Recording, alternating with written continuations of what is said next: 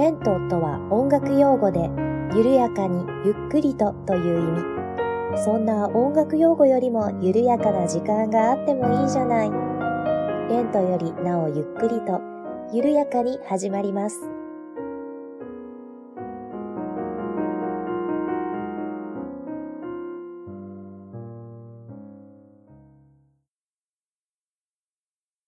こんにちは八部九夫です。レントよりなおゆっくりと第4回目の配信です。本日も編み物をしながらおしゃべりしております。どうぞよろしくお願いいたします。えー、皆さんツイッターの方にリプやいいねなどをたくさんいただきまして本当にありがとうございます。八部九夫すべてあの嬉しく見てあの見ております。小躍りしながら読ませていただいております、えー、先日ですねあのポッドキャスト聞いておりましたらあのパーソナリティの M さんが「小躍りって何なんですか？最近よく聞くんですけどあれ何なんですか?」って言ってらっしゃったんですがあのめげずに小躍りしております。ありがとうございます、えー、そしてですね、えー、中には BGM がツボですとか音楽がいいですねって言ってくださる方もいらっしゃいましてもうめちゃくちゃ喜んでおります。ありがとうございます。もう小躍りどころじゃなく喜んでおります。ピアノやっててよかったって本当に思いました。皆さん本当にありがとうございます。ということであの感謝の気持ちをちょっと表したいなという考えもありましてちょっとぼんやりまだあの企画している途中なんですけれども今こう配信しながら編んでいるものをもし欲しいよって言ってくださる方がいらっしゃったらプレゼントする企画とかやっても面白いかなと思っております。となると男女兼用で使えるものの方がいいかなと思ったので今なんとなくブックカバー的なものを編んでおります。とはいえですねあの設計図とか編み図とか何もないまま行き当たりばったりで編んでいるのでちょっとどうなるかわからないんですけれども、うん、もしできて欲しいよって言ってくださる方がいらっしゃればちょっとプレゼントしたりするのも面白いかなと考えております。皆さんなんかこういうものだったら欲しいなとかこんな風にしたらいいんじゃないかなみたいなご意見などありましたら、えー、教えていただければありがたいです。どうぞよろしくお願いいたします。では今回はですね何についてお話ししようかなと考えていたんですけれども、えー、私の大学時代のお話少しさせていただこうかなと思います。どうぞよろしくお願いいたします。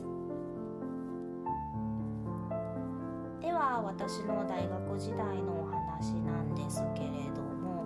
えー、私前の配信でも少しお話ししていたかと思うんですけれども音大の出身です。して一口に音楽大学と言いましても私が通っていた大学はあの音楽だけを教える大学ではなくて他にも文学部とか理学部とか学部がありましてその中の音楽学部に通っておりました。そして結構規模の小さな大学でおまけに女子大でした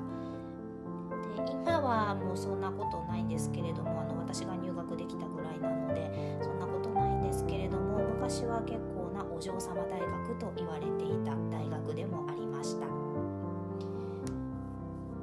な大学でしてちょっと他の学部はどうかわからないんですけれどもあのお嬢様大学と言われていた大学の名残なのか音楽学部は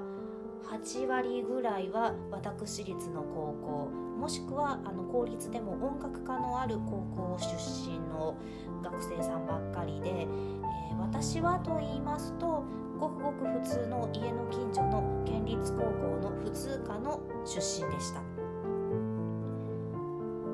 中で、えー自分で言うのもちょっとなんなんですけれども私結構高校まではあの真面目ちゃんだったのであの髪の毛を染めることもせずお化粧することもせずあの制服もあまり着崩したりすることもせずというような生活でして結構そのノリのまま大学に行ってしまいましてあの大学デビューとかあのなんかこっぱずかしいような気持ちもあったのでそのままのノリで大学に行ってしまいました。まあ、そうしますと、まあ、周りはそういう私学出身の方たちばかりでなかなか華やかでして あの違う意味で浮きました。まそんな学生生活の始まりだったんですけれどもあのこれは音大どこも共通の制度だと思うんですがあの音大にはゼミがなくって入学するとすぐに担当の教授が1人決まりましてその先生のマンツーマンの個人レッスンを週に1回受けるというようなものになっています。まあ、そんな感じなので私も入学するとすぐに先生は決まりまして私の担当の教授は男の先生で、えー、年齢はまあ私の父親より少し若いぐらいの先生でした。まあ、そんな感じでもうすでにベテランの教授だったので女の子の扱いは手慣れたものといった感じで、えー、結構まあ今聞いてもですねセクハラギリギリの発言なんかもたくさんあったりもしました、まあ、そんな先生に私が4年間言われ続けたことが「お前色気ねえな」でした。はい。えー、最初のうちはですね先ほどもお話ししたように結構こう地味に変に浮いてしまっていたのであの外見についてもあの色気がないなと言われ続けました。ある日ですねあのレッスンにいつも通りに行きましたらあのお前次のレッスンまでにちゃんとメイクしてこなかったらレッスンそっちのけで4回生の一番ギャルの先輩のとこに連れてって化粧してもらうから覚えておけって言われまして。そりゃちょっと面倒くせえなと思いまして、えー、お化粧するようになりました、え、またある日はですねもうちょっとなんか服装を変えてみろやと言われまして、えー、そこからですね当時あのいわゆる赤文字系と呼ばれる雑誌が大流行していたのであのキャンキャン買ってあの当時めちゃくちゃ人気だったエビちゃんのあの格好の真似をしてみたりということをし始めました。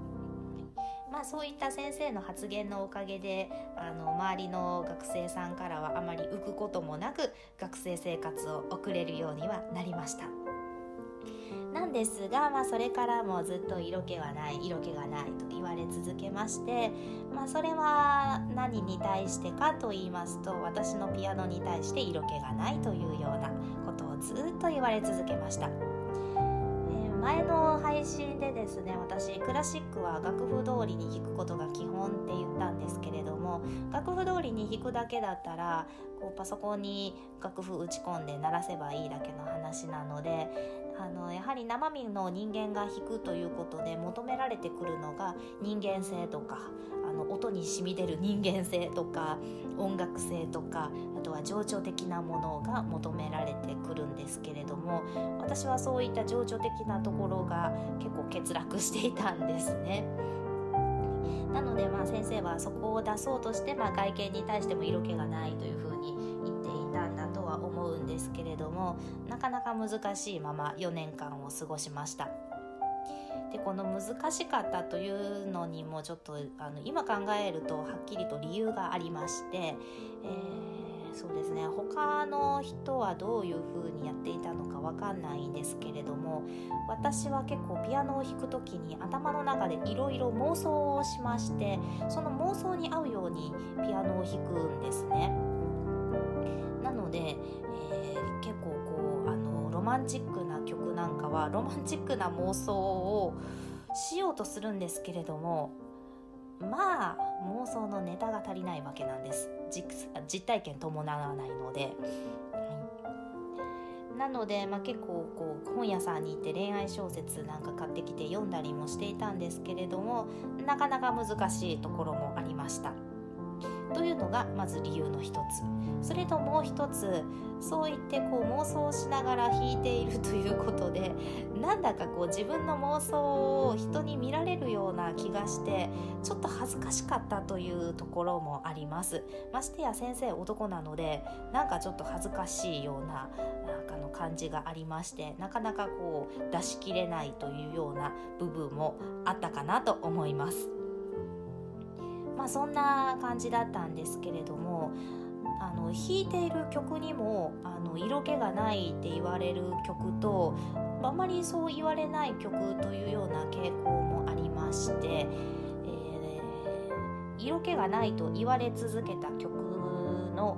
一つにあの皆さんおそらく名前ぐらいは聞いたことがあるであろうショパンという作曲家の曲があります。でショパンはあのピアノの詩人というふうに呼ばれるんですけれどもあのピアノ曲をめちゃくちゃたくさん書いていましてあのおそらくピアノを学んでいる音大生は避けて通れない道なんですね。で私もあの漏れずにあのショパンの曲はたくさん弾いたんですけれどもまあ弾くたび弾くたび色気がない色気がないとあの言われていました。なのでおそらくショパンのこの曲に合う妄想が私の中でいまいち鮮明にでききれていなかったのかなやりきれていなかったのかなというようなのとあのロマンチックすぎるので恥ずかしかったというようなあのそういったところかなと思います。逆にあのまあ色気がないと最初は言われるけれどもそこまで言われない作曲家の曲もありましてそれがこの配信のタイトルにもなっている「レントよりなおゆっくり」と作曲したドビッシーの曲です。でこの「レントよりなおゆっくり」ともだいぶロマンチックな曲なんですけれども意外とこの妄想に合っていたのかあのこの曲はですね4回生の時にあのリサイタルで弾いたんですけれどもあの先生の方からはあの前にこんな色気があると思わなかったよかったよという風に褒めていただいたような曲でもあります。なのでまあ結構ドビュッシーの曲は私のこの妄想に合っている曲だったのかなというイメージです。まあそんなあのいろいろ試行錯誤してピアノを弾いていた4年間なんですけれども、まあ、もし今引いたらもう大学卒業して10年近く経とうとしているのでもうこう恥ずかしいとかそんなことも当時ほどは言ってられない年にもなったので。また違った感じで弾けるかなと思うのでまたショパンとかちょっと挑戦してみたいなっていう気持ちはあるんですけれどもいかんせんこう指がなまってしまって技術が追いつかないといった悲しい現実もあったりします。えー、それとですねあの私はこういう風に弾いていたけれどもあの他みんなはどうやって弾いていたのかなというところがちょっと気になるところでもた今度ちょっと大学の同級生に会う機会があったら聞いてみようかなとも思っています。は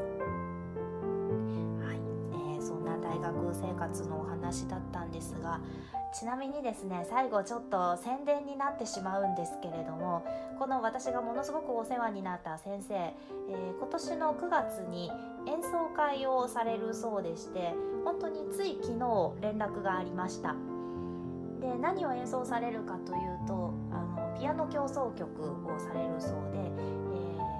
ー、チャイコフスキーのピアノ協奏曲とえラフマニノフのピアノ協奏曲を演奏するそうです。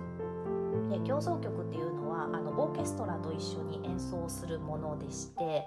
あの先生曰くあのそれはオーケストラが乗るぐらいのところなので大きなホールを抑えて、えー、またオーケストラにお支払いする報酬なども かかっていて、まあ、ホールの使用料もろもろ含めて経費がえらいことになっているのであのなんとかして動員を集めてほしいというようなヘルプの連絡でした。はいね、もちろん私もあの聞きに行こうと思っているんですけれどももしちょっと興味があるよという方がいらっしゃればあのチラシなどをお送りしますので あのご連絡をいただければあのものすごくありがたいです、えー、場所はですね兵庫県です、はい、もしご興味ある方がいらっしゃればご一報いただければと思います。あの先生めちゃくちゃ本当にあのレスあのピアノはうまいので聞いて損はないとは思いますのでクラシック興味あるよという方はご連絡をいただければありがたいですどうぞよろしくお願いいたしますというちょっと宣伝も含めたお話に本日はなってしまいましたが、えー、お聴きいただきましてありがとうございました。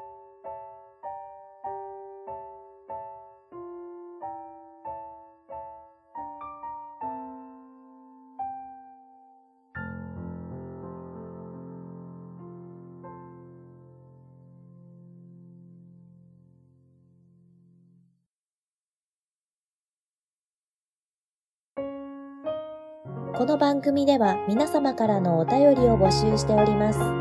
メールアドレスは、レントゆっくり、アットマーク、gmail.com、lento.yukkuri、アットマーク、gmail.com です。ツイッターは、アットマーク、レンクリでやっております。ハッシュタグは、ハッシュタグ、レンクリ。レンはカタカナ、クリはひらがなです。お便り、ツイート、DM などをいただけると、八部九夫は小躍りをして喜びます。どうぞよろしくお願いいたします。では、次回またお会いしましょう。ごきげんよう。